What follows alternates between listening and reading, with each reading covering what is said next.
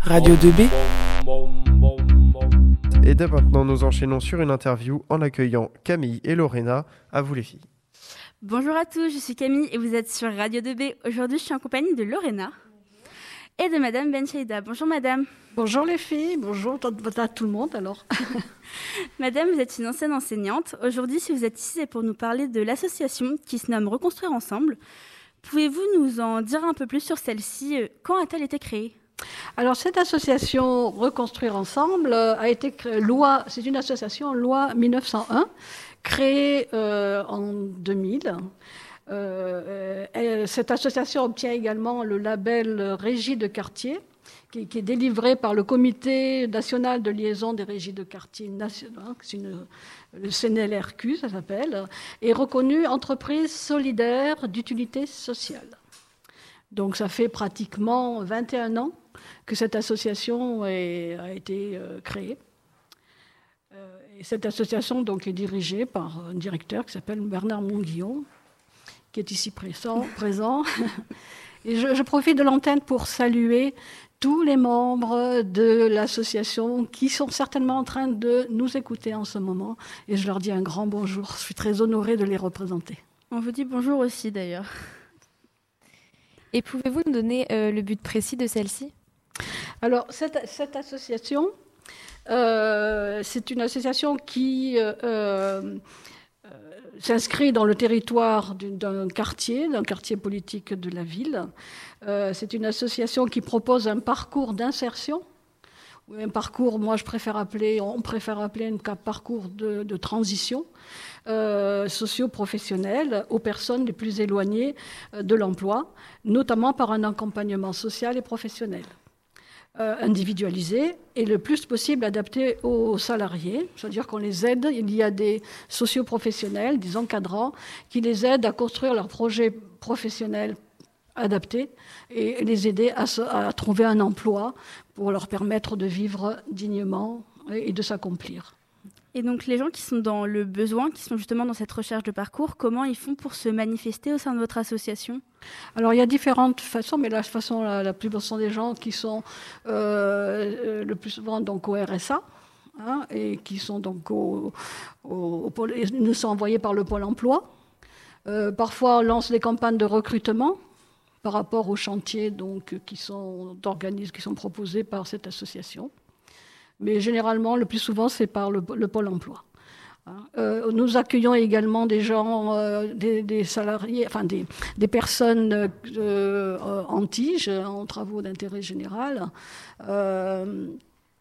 pour les aider justement à se reconstruire, à reprendre leur place dans la société, à, avoir des, à acquérir des compétences et à trouver un emploi pérenne.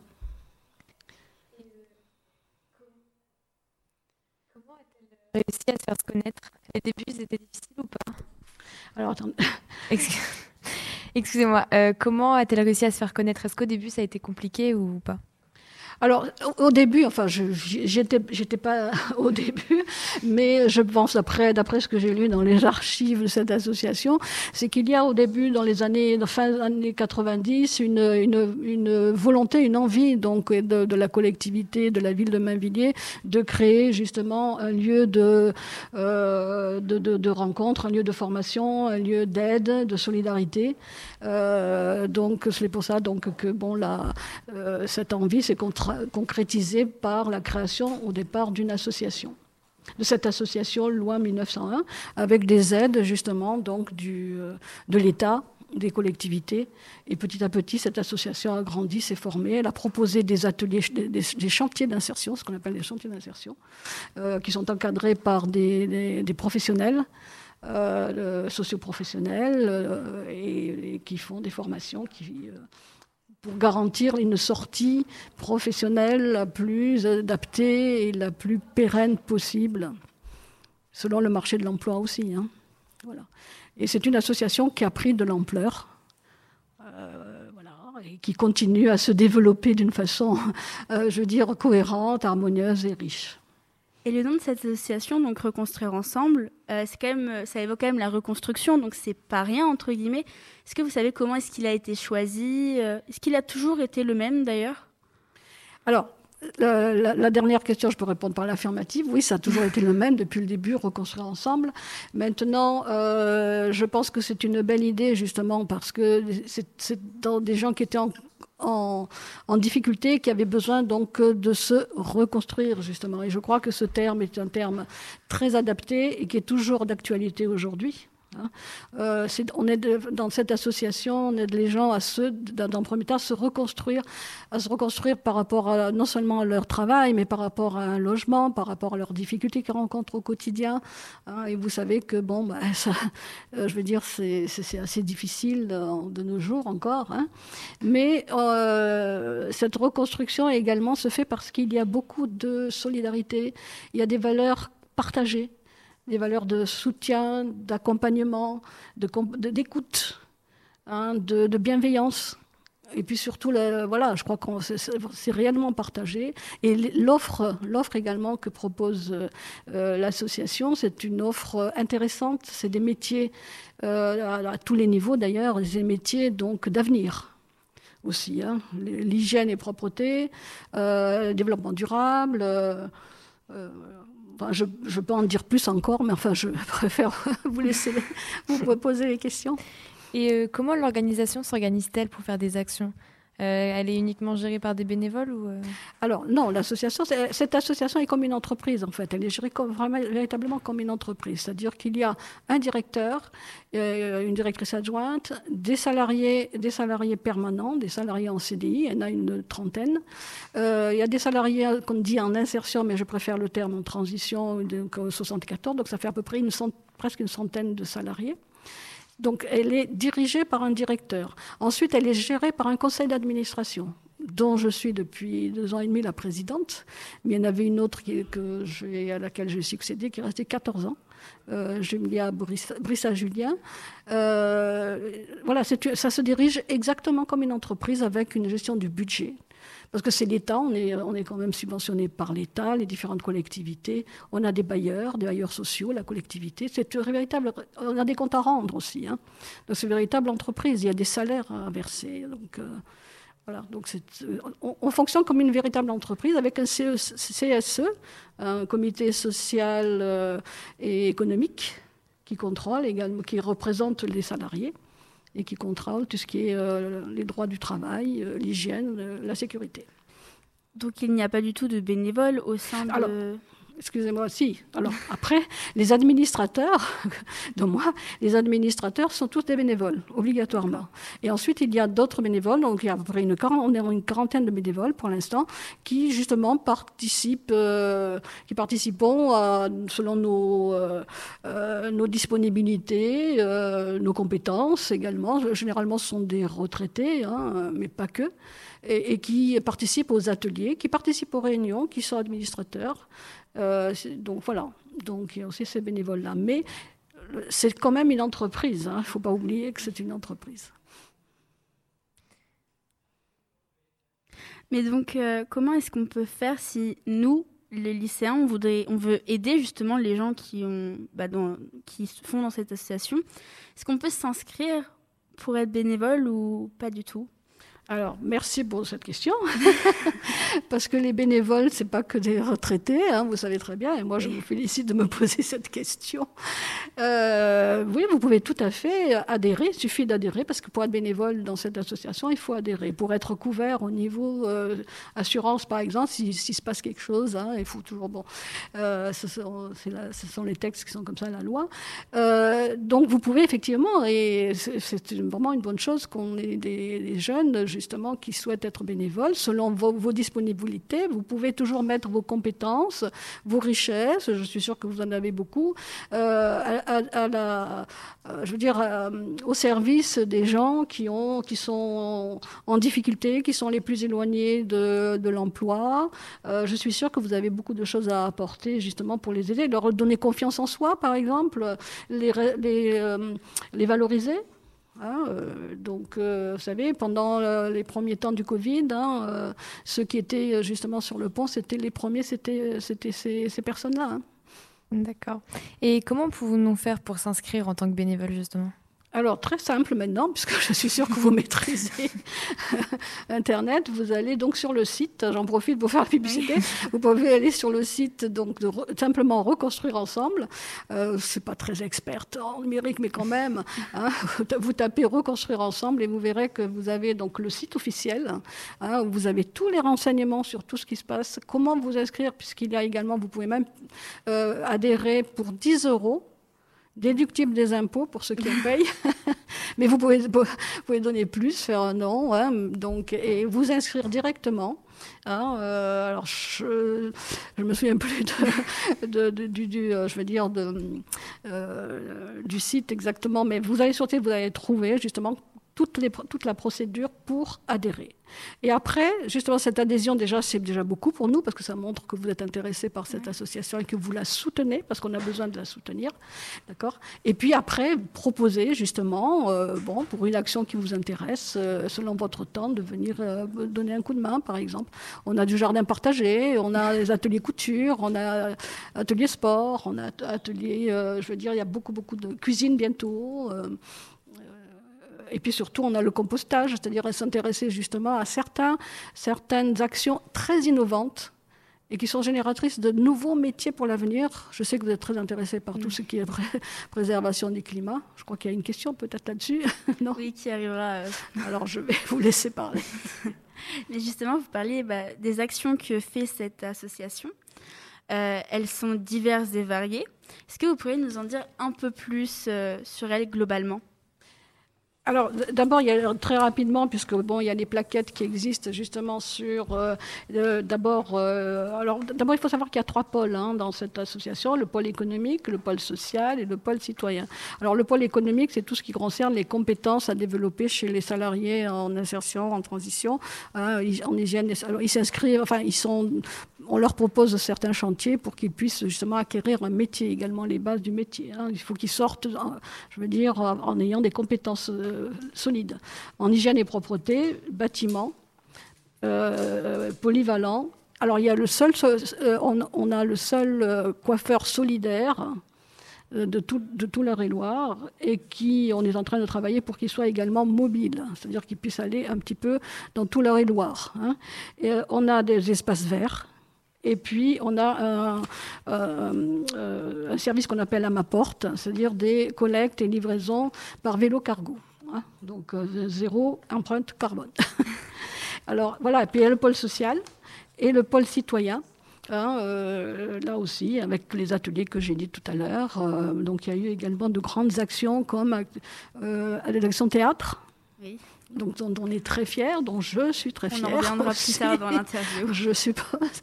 Et puis, euh, euh, et puis actuellement, il y a également une action vraiment formidable qui s'appelle Portrait d'invisible, qui est justement destinée à mettre en valeur, en lumière, euh, les personnes qui apparemment contraintes d'invisible, apparemment, qui ne, voilà, mais qui sont très utiles, qui sont essentielles à, notre, à la qualité de notre vie. Voilà, en gros. Et pour ces ateliers, euh, les personnes s'inscrivent, ils font comment pour rejoindre? C'est eux qui choisissent, euh, l'atelier qu'ils vont faire? Enfin, ça se passe comment?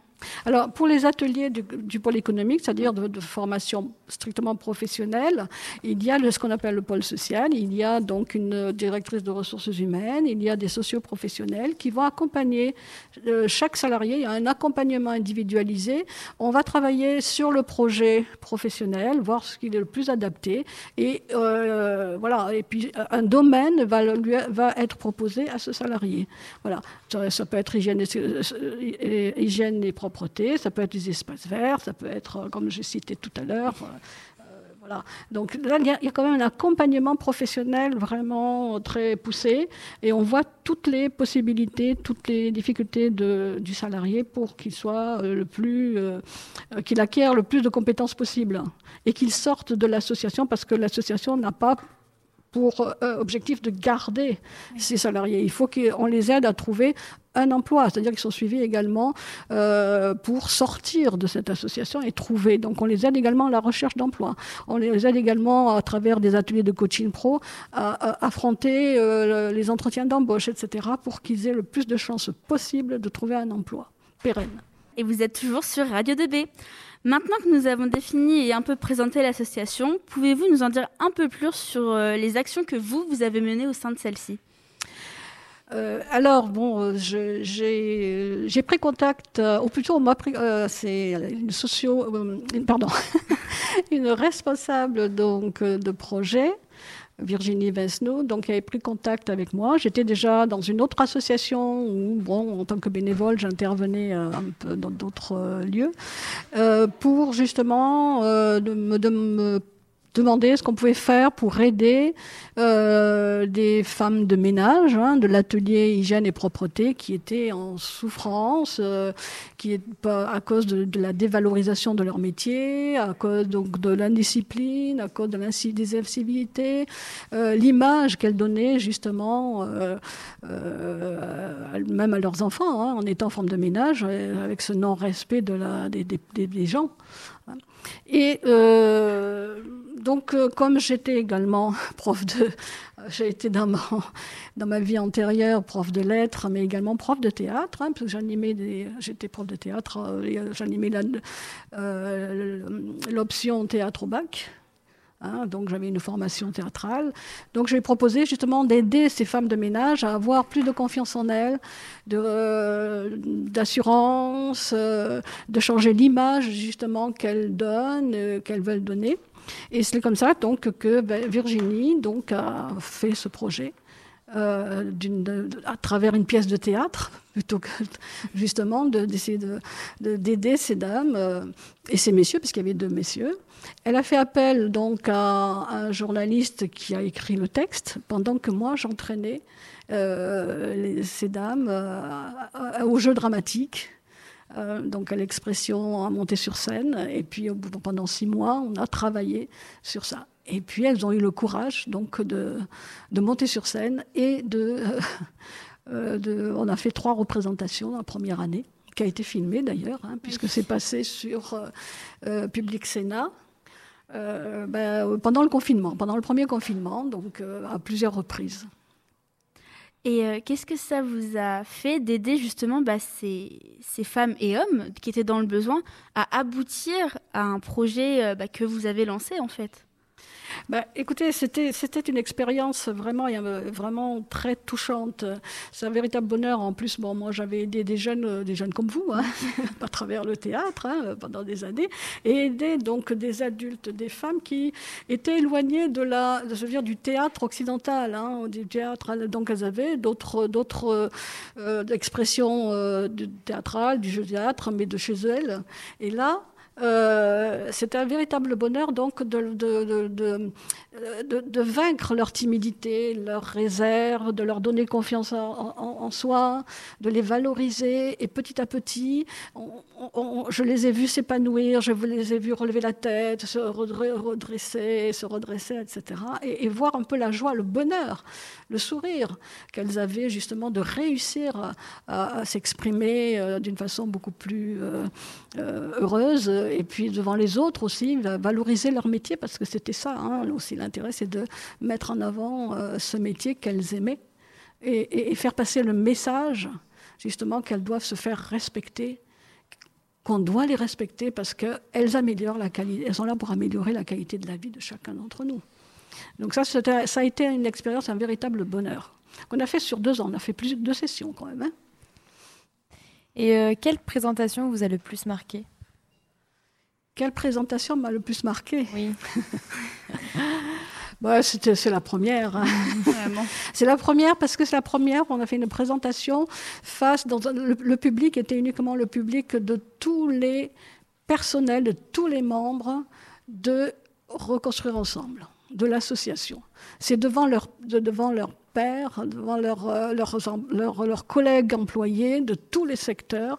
Euh, il y a eu euh, un moment qui a été banalisé pour tout le monde. Hein pour tous les, vraiment euh, tous les, tous, les, tous les chefs de service, tous les employés, tout le monde était là et c'est devant leurs collègues qu'elles ont joué et je pense que ça a été le moment le plus fort. Parce que les collègues ont eu une réaction en disant mais comment tu as osé monter sur scène, c'est super. Vraiment, je crois que cette, cette première séance était la, la plus émouvante et qui m'a rempli de bonheur. on peut dire que vous avez vu la reconstruction bah, de, de, ces femmes et hommes, en fait. Ils ont réussi à reconstruire leur confiance en eux, en fait. Oui, ça se voit, parce que vous savez, enfin, je ne sais pas si euh, vous avez une expérience théâtrale, vous savez très bien que le théâtre, au bout de quelques séances, justement, on reprend confiance en soi, on change l'image de soi, on présente une autre image et on s'affirme, d'accord? Et en même temps, on, passe, on laisse passer des messages. Et c'est vrai, on a vu ces femmes changer, prendre, prendre, je veux dire, leur destin en main aussi. Non seulement dans le travail, par, par l'emploi, mais aussi, aussi chez elles. C'est-à-dire que voilà, leur famille était fière, parce qu'après, il y a eu des séances tout publiques où il y avait leur famille, leurs enfants. Donc voir leur maman également, je suppose, sur scène, applaudi après, passer à la télé, c'est quand même pas rien.